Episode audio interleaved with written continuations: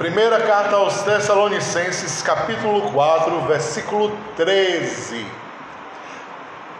Outro dia, eu assisti um filme com os meninos lá em casa, a Lidu não assistiu porque ela estava dormindo. A Lidu às vezes tem essas coisas, de assistir filme, mas ela dorme mais do que assiste, né? E aí ela tá dormindo, eu, tu tá dormindo, Lidu? Não, eu tô vendo, eu tô vendo, eu tô assistindo, tô assistindo. Dorme mais do que assiste. E aí, sempre tem alguém assim, né, que dorme mais do que mas eu não culpo a Lidu, ela, ela acorda cedo demais. E era é, don't, don't Look Up, né? Não olhe para cima. Vocês devem ter visto esse filme. É um filme novo, recente lançado, com Leonardo DiCaprio, uh, Meryl Streep. É um filme que conta a história, não vou dar spoiler para vocês, mas em, a síntese é assim: uma, uma, uma astrônoma jovem descobre a chegada de um meteoro enorme à Terra em alguns meses. E aí vai destruir tudo, né? Então, ela. Aí o, o correr do filme é exatamente esse: a tentativa deles alertarem a população, a dificuldade deles serem, deles receberem crédito, né, de acreditarem nele, e não darem importância a isso e tentam resolver, mas de forma desleixada e não conseguem resolver, né, o filme termina como, digamos assim, inevitavelmente, eu não vou contar para vocês, mas como inevitável, o decurso inevitável das coisas. Mas por que, que eu falei desse filme? Hoje, a temática que eu vou falar está relacionada à escatologia. Escatologia são as últimas coisas, o estudo das últimas coisas. Hoje, nesses dias, nós estamos vivendo um momento bem caótico, específico. Por quê? Está tendo uma quarta onda de Covid na Argentina. Na Coreia do Norte, tem mais de 2 milhões, não, tem perto de 2 milhões de pessoas sintomáticas de Covid. Sabe por quê? Porque não tem vacina, não entrou vacina lá. Não aceitaram a vacina. É, na China, estão abrindo agora para as pessoas poderem comprar alimentação, gente. Fora isso, Rússia e Ucrânia, do jeito que estão, há alguns julgamentos de, de guerra, tem alguns jovens que estão sendo condenados por terem matado alguns cidadãos ucranianos, que, que isso é uma, até um eufemismo, né? A defesa dos jovens soldados alega que não foi culpa deles, foi culpa dos seus comandantes do, dos que comandavam as tropas, dos que mandaram fazer aquela coisa, sempre a mesma defesa. Mas a gente sabe que a grande causa do terror dessa guerra, porque não existe, digamos assim, um, um benefício numa guerra, mas só existe malefício, mas são os dirigentes desses países, da Rússia e, de certa forma, da Ucrânia, que, que convergem para esse tipo de decisão e muita gente morre por isso, né, gente? Muita gente é penalizada e perde a vida por conta disso. E não existe assim uma, um benefício prático nisso, a não ser ambição e interesse dos outros, né? Fora essas questões, é, tem muitas outras, como a Rússia cortou o fornecimento de gás da Finlândia, porque ela está dando indicadores, todos os indicadores que vai ingressar na organização do, do Tratado do Atlântico Norte, quase não sai, na OTAN, e e a gente está percebendo um desfecho de algumas coisas que estão indicando graves e sérios problemas logo em breve. Né? Então vivemos um momento culminantemente escatológico, para se dizer a verdade. É... Quando a gente passa por tempos assim, as reações são mais adversas possíveis. Existem as reações é, negacionistas, e isso, é um, isso que eu estou falando, de certa forma, é um certo, um certo teor do conteúdo do filme que eu acabei de falar para vocês. Existem as pessoas que nunca acreditam no que está acontecendo. Tipo assim, o, meteoro está vindo. Que história, entendeu? Tanto é que o, o título do filme é Não Olhe para Cima. Por quê? Porque enquanto as pessoas não, não estão vendo o meteoro vir, elas não acreditam que ele está vindo. Então elas não olham para cima e elas não veem ele chegar. existe aquelas pessoas que em meio ao as circunstâncias escatológicas, em meio às circunstâncias apocalípticas, elas simplesmente negam. Quantas pessoas nessa pandemia disseram que não existia pandemia, disseram que não existia doença, o vírus era invenção e morreram por isso? Eu conheci muita gente, muitos relatos de, de esposas viúvas. Meu, meu marido não acreditava, pastor. Dizia que era bobagem, mentira, não existia. Aí começou a tossir, teve febre, disse: Não, isso aqui é uma gripe e tudo. E morreu de Covid. E com essas são inúmeras e inúmeras histórias. Então, assim, quando as circunstâncias redundam para uma escatologia, para um, algo apocalíptico, muitas pessoas negam. Simplesmente negam. Dizem, não, não, não, não, é verdade. Não, isso não está acontecendo. Existe também um outro tipo de, de reação, que é o extremismo, que é, é aquela pessoa que simplesmente se isola de tudo. E também vocês devem ter visto muito isso. Que ela se preocupa só com seu umbigo. Que ela se tranca na sua casa, que ela não quer olhar para a cara de ninguém porque ela não quer correr riscos e que ela simplesmente está preocupada com uma coisa, com a quantidade de comida que ela tem, a quantidade de água que ela tem, se ela tem energia, se ela tem internet, se ela tem. E os outros? Os outros são os outros. E aí ela vive assim, ela aborrece qualquer tipo de aproximação. Tem gente que ainda está assim até hoje. Tem muita gente que eu já tentei visitar, eu mando mensagem. Muito obrigado, pastor. Assim, não precisa vir não. Então, é o outro extremo é e existe e até hoje.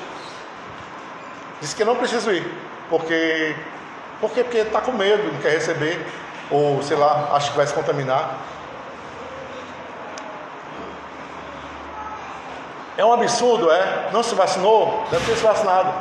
Aqui no Brasil as taxas estão caindo, no Ceará, no Nordeste. Nós somos um dos estados que as taxas de Covid têm caído mais, mas tem muita gente que simplesmente não quer nem olhar para a cara do povo. Porque está apavorado.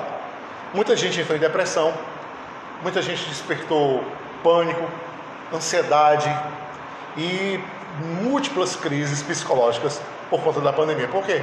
Porque só via parede, porque só via é, janelas trancadas, portas fechadas, porque tinha medo de tudo, porque só via notícia ruim na televisão.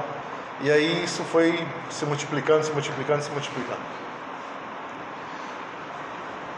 Há também aqueles que reagem, que resistem a tudo isso.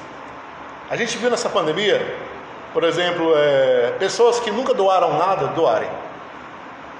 Pessoas que nunca fizeram é, coisa alguma pelo outro resolverem fazer.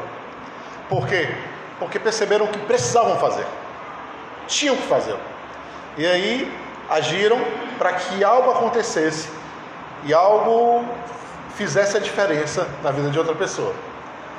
Então, quando as circunstâncias escatológicas se atenuam, se, se apresentam, as reações são das mais adversas possíveis. Vamos fazer a leitura do texto. Versículo 13.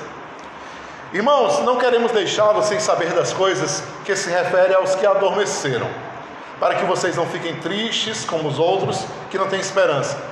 De fato, se acreditamos que Jesus morreu e ressuscitou, assim também Deus levará consigo aqueles que adormeceram em Jesus. Por isso é que lhes dizemos, segundo a palavra do Senhor, nós, os viventes, os que ainda estivermos aqui, por ocasião da vinda do Senhor, não passaremos à frente dos que adormeceram. Porque o próprio Senhor, ao soar uma ordem, descerá do céu a voz do arcanjo, e ao toque da trombeta, então os mortos em Cristo ressurgirão primeiro. Depois nós, os viventes que estivermos lá, seremos levados nas nuvens junto com eles para o encontro do Senhor nos ares. E assim estaremos para sempre com o Senhor.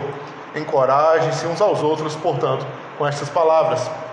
Quanto à data e momentos, irmãos, não é necessário escrever-lhes, pois vocês sabem muito bem que o dia do Senhor virá como ladrão à noite, quando as pessoas estiverem dizendo que a paz, a segurança, e de repente virá sobre elas destruição.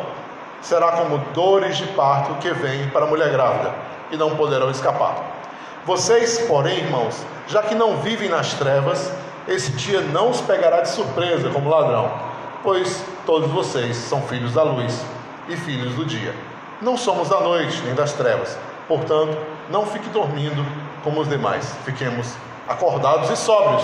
De fato, aqueles que dormem, dormem de noite, e aqueles que ficam bêbados, ficam bêbados de noite. Mas nós que somos de dia, fiquemos sóbrios, revestidos na armadura da fé e no amor e o capacete da esperança da salvação.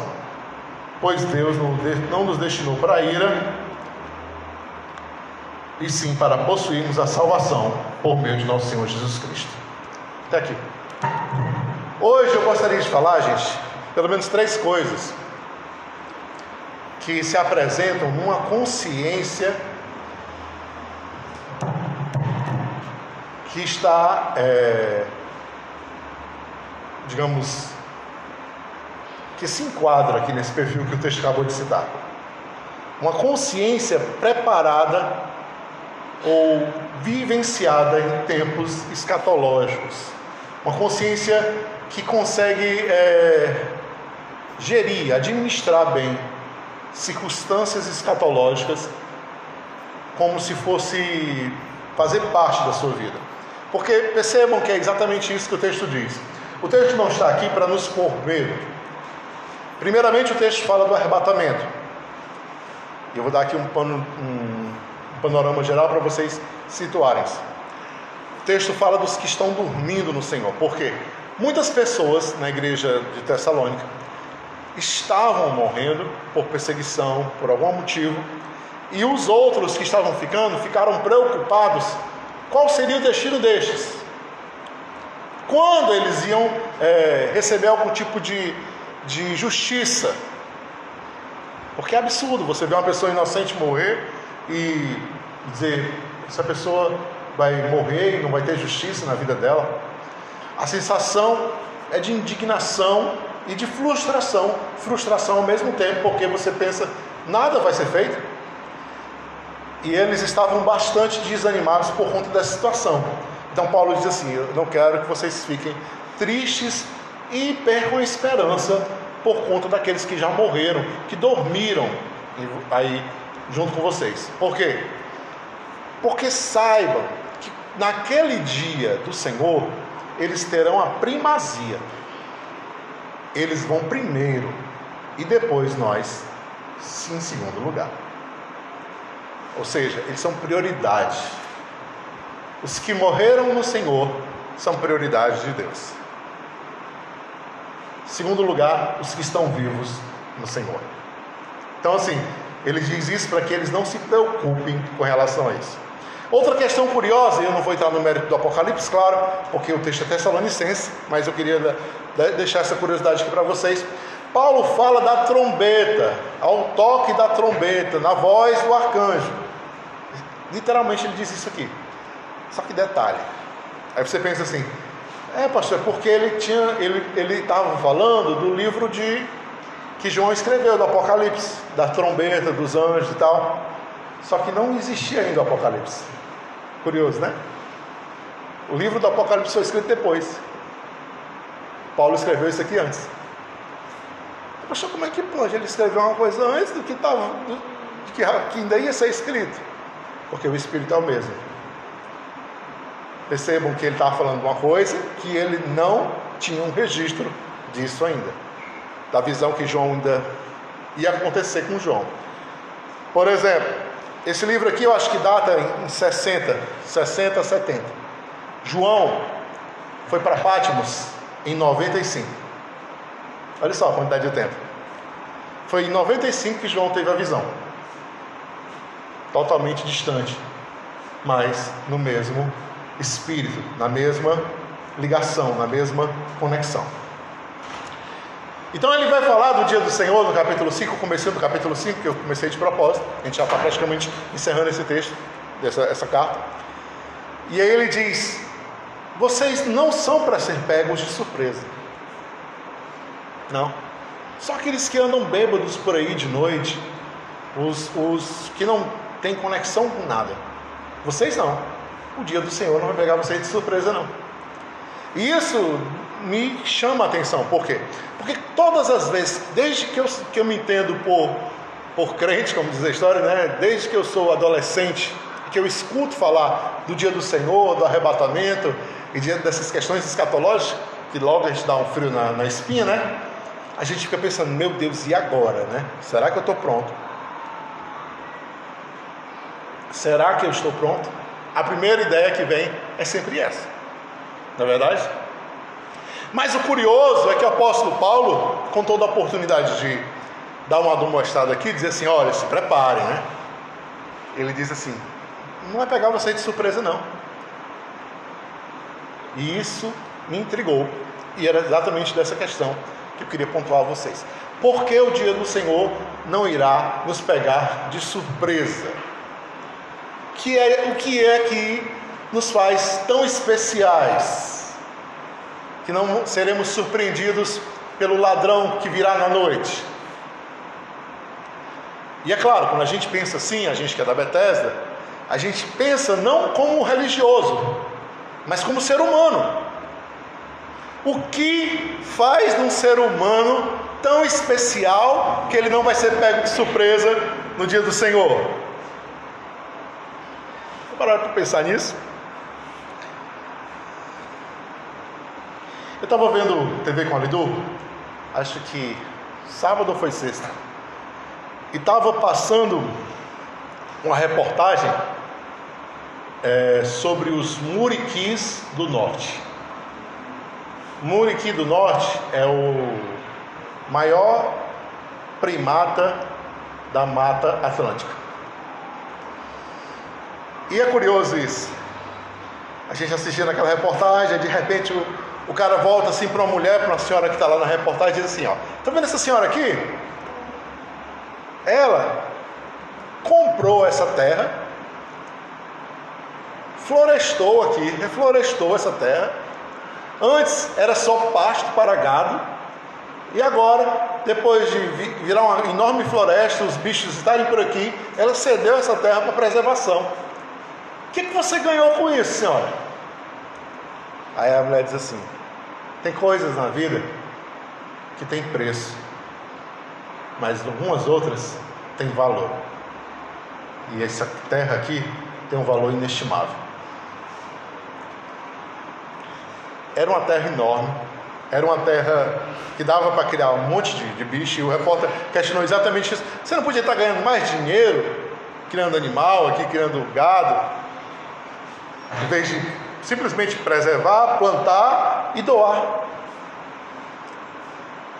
Tem algumas pessoas que descobrem uma conexão tão profunda com o mundo em volta de nós que elas fazem disso seu projeto de vida.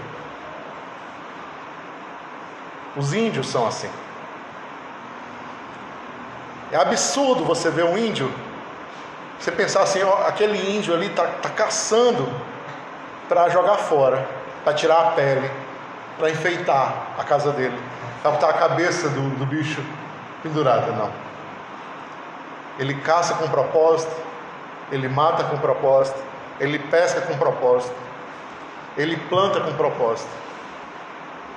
Tudo que ele faz está em harmonia com o meio ambiente. E não só os índios, não é privilégio deles, mas é privilégio do próprio ser humano. Então eu coloquei como primeira questão, como primeira ponto para uma compreensão escatológica salutar, a gente ter essa conexão, descobrir essa conexão com o meio em que vivemos. Quem descobre a conexão com o meio em que vive está, de certa forma, um pouco preparado para o tempo do fim. Por quê? O mundo está se acabando, estão jogando bomba, estão...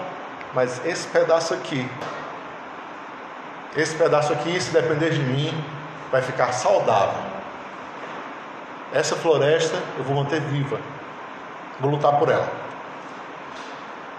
Ou essa espécie eu vou lutar para que ela seja preservada. ou esse povo que mora aqui, que depende da terra, que depende da plantação, que depende da, da, da sobrevive disso, eu quero pagar o preço por ele. Então, algumas pessoas descobriram na conexão com a terra um sentido para a sua vida, um sentido maior, um sentido mais amplo. Não é, não é por menos que aquele, aquele índio que é professor de uma universidade, acho que em Brasília, eu até trouxe um livro dele aqui para a gente discutir, Lições para impedir o fim do mundo, acho.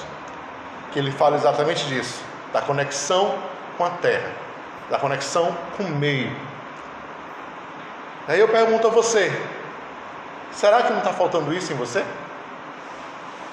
Será que a tua vida não é tão elétrica, tão, tão rápida, tão fast, que você nunca para para se conectar com o que está à sua volta? Para se conectar, conquistar com a sua família, com seus filhos, ainda que seja por uma, uma discussão, uma discordância, porque conexão não é só aceitação do outro, isso é replicação. Conexão é divergência e caminhar juntos, mesmo assim. Por quê? Porque se somos família, caminhamos juntos, mesmo discordando, mesmo não batendo nos mesmos pontos. Então, eu te desafio hoje a pensar nisso como um primeiro degrau para se preparar para circunstâncias escatológicas à sua volta. Em segundo lugar,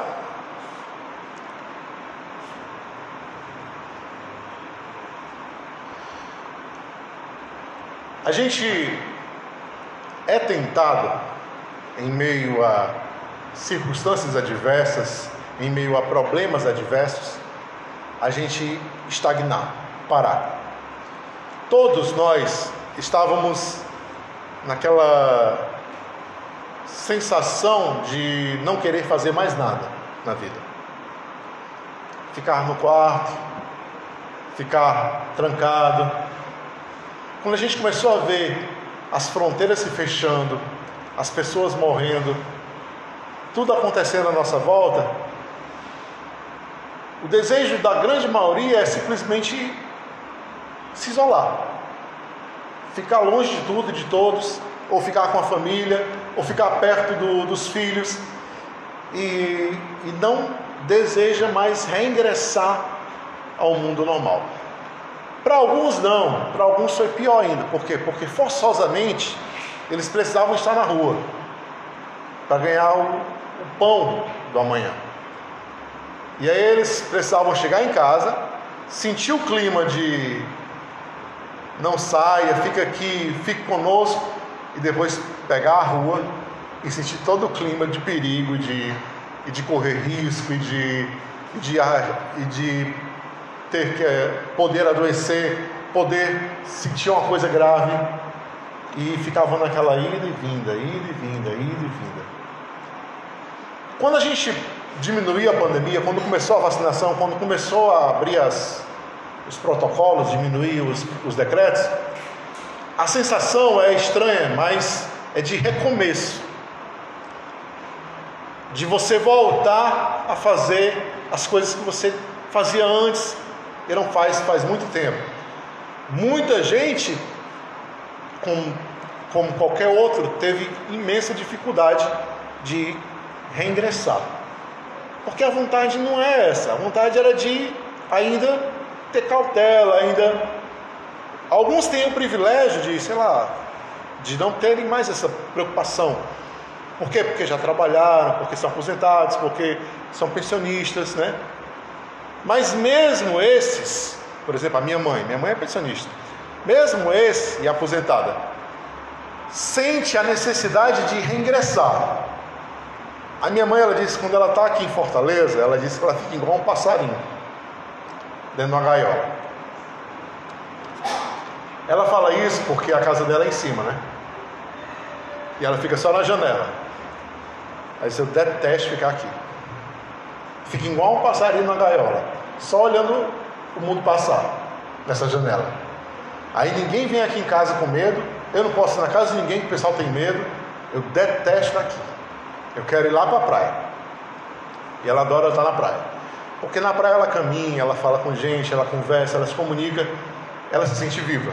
Ela vai na mercearia, ela volta, ela toma banho, ela volta, ela vai passear, ela volta, todo dia ela caminha.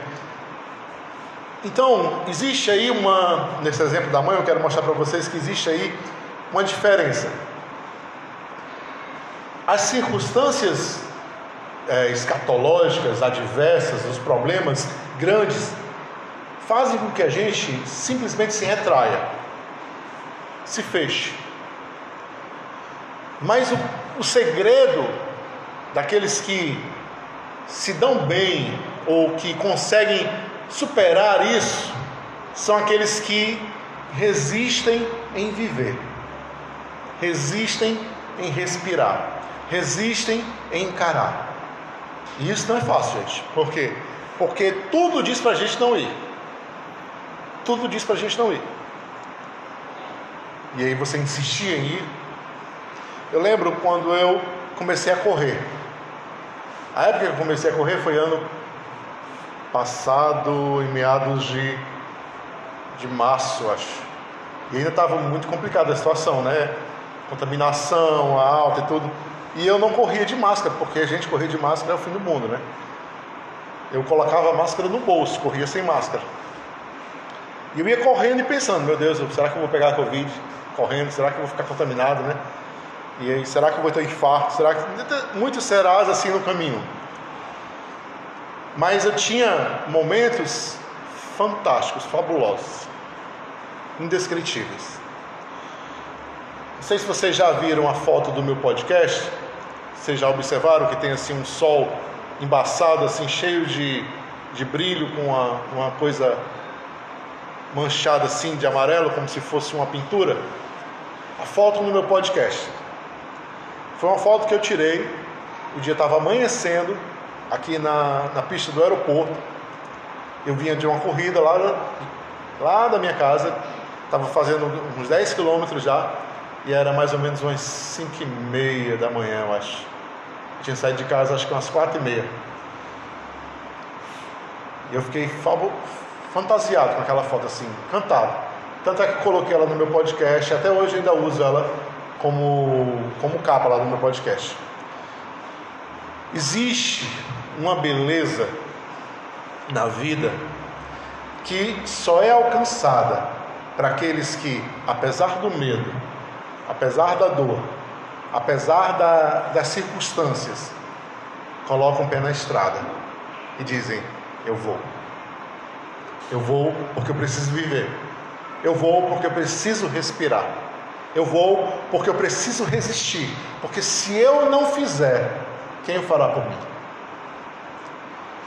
O desejo é ficar, o desejo é se retrair, o desejo é se isolar. Mas nunca será salutar esse desejo. Essas pessoas, diante do, do grande agigantar das circunstâncias escatológicas da sua vida, elas tendem a se afundar ainda mais, a pedir a morte, a pedir a Deus que as leve. E isso, gente, na verdade é uma grande depressão, né? A mesma depressão do profeta Elias. Quando percebe que tudo se fechou e volta, ele chega para Deus e diz: Já basta, pode me levar, não aguento mais não. Já cheguei no limite. Eu prefiro morrer do que continuar assim. E eu digo a vocês que esse sentimento não é um sentimento absurdo, não, gente. Passou no coração do profeta Elias, que era um homem igual a todos nós, passa no meu coração e passa no seu coração. Todos nós, em determinado momento, simplesmente queremos dizer assim: já basta, não aguento mais. Queria que acabasse aqui. Mas precisamos continuar a viver. Precisamos continuar a respirar. O momento que eu tive mais perto da morte, nessa pandemia toda, foi quando eu senti falta de ar, no sétimo dia que eu estava de Covid. Que eu respirei e não senti oxigênio entrar aqui no peito. E é uma, uma, uma sensação assim assustadora. Mas eu digo a vocês, nessa hora eu não pensei assim não, é, vou desistir, não. Jesus, será que você está querendo me levar? Mas eu não queria. O medo vem, mas a gente precisa resistir. Então, como segundo exemplo, eu coloco este: as pessoas que vão sempre encarar circunstâncias escatológicas de forma salutar são aquelas que insistentemente desejam continuar a viver. Insistentemente desejam continuar a capturar a beleza das coisas à sua volta. Até o fim, até o último instante, desejam estar lá. Não querem ficar pendurados numa casa de janela grande, olhando o mundo passar como um passarinho, como a minha mãe diz. Eu não sou um periquito para ficar aqui, eu quero ir para a praia. Por último,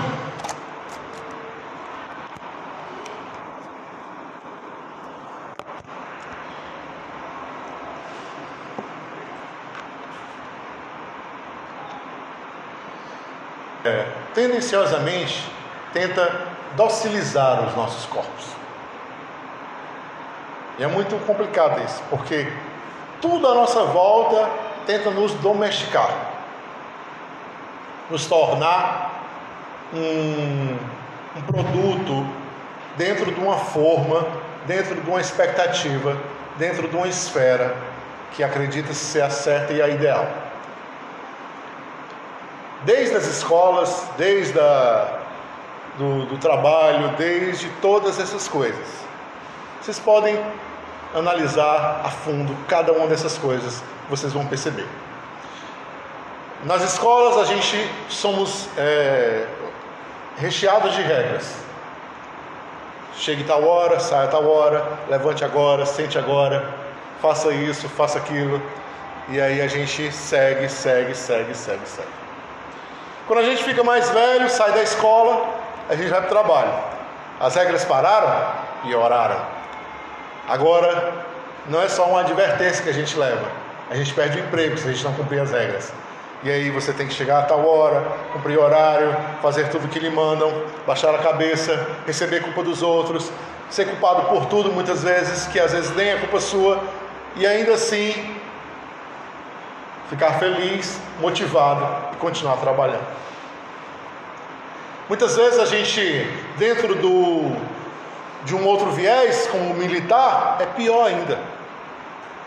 Os militares ainda chegam num, numa coisa mais gritante, que eles têm que seguir mais rigidamente as regras, mais acirradamente, de forma que eles se tornam quase que uma máquina.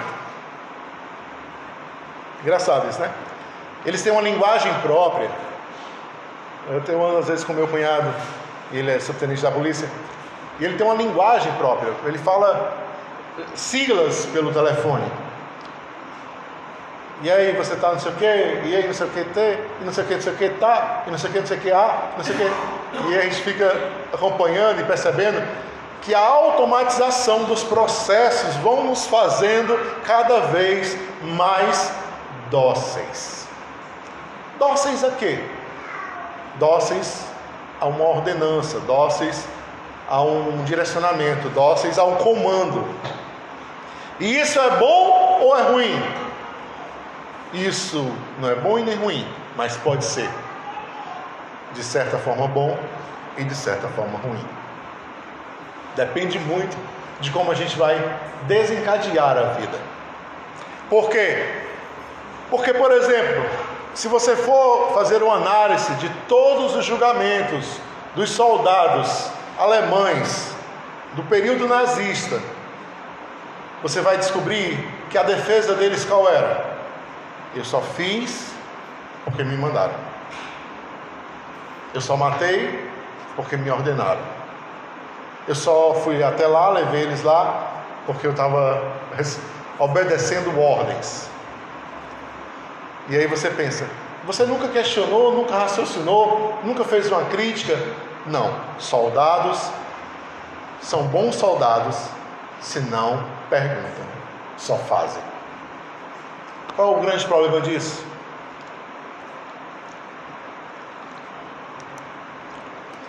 Uma massa de pessoas que se torna um corpo dócil, um corpo domesticado, diante de uma circunstância escatológica, apocalíptica, faz e comete imensas atrocidades. Imensas, gente. Mais ou menos assim. Vocês imaginem que houvesse uma fome terrível nesse país. Acabasse a comida. Não tivesse nem onde comprar. Ou os preços ficassem tão caros que ninguém conseguisse comprar. O que, que ia acontecer? As pessoas iam tentar tirar comida de onde tivesse. Fazer saques, assaltar mercantil, distribuidoras. Um policial, um oficial do exército, seja lá de onde for, quando ele visse isso acontecendo, ele ia tentar impedir, em nome da lei, em nome da ordem. Aí tentar impedir, matar por aquilo e as últimas consequências por conta daquilo. E o que é que faz ele sair do, do extremo ao outro? A questão da docilidade, de o quanto ele é domesticado por tudo que está em volta dele. Se ele não parar e refletir, se ele não parar e pensar, ele simplesmente vai agir e vai fazer o máximo para que aquilo não aconteça. Independente do que, do que ele causa. Independente, ele vai fazer o máximo. Então percebam como é perigoso uma massa imensa, domesticada, docilizada, em circunstâncias escatológicas. É por isso que a gente vê algumas tragédias por aí, de gente matando uns aos outros, de gente atacando uns aos outros, por coisas que poderiam ser resolvidas com, de outra forma, mas porque a massa, quando está docilizada, ela parte para fazer aquilo que é ordenado e não mede consequências. Então, por último, e para finalizar hoje a nossa mensagem, eu queria dizer que como está salutar em meio às circunstâncias escatológicas, como está preparado para o fim, além de estar conectado com a terra, além de, de você saborear a vida e permanecer respirando e resistindo, independente das circunstâncias, é você romper com a normatividade. Você ser aquilo que não é esperado, aquilo que não é previsível. É você ser o do contra, como diz no, de forma comum. Como seria isso, pastor? Se aquele que faz sempre a pergunta diferente dos outros. Normalmente, até na escola, isso é perseguido, já perceberam? Todo mundo está aqui, aí todo mundo escuta. Aí, aí tem aquele cara lá atrás que levanta a mão e pergunta uma coisa completamente. Aí todo mundo, ah, meu Deus. Porque ele perguntou uma coisa completamente fora do contexto, completamente fora do, do que estava esperado, deixou o professor ou a professora desconfortável.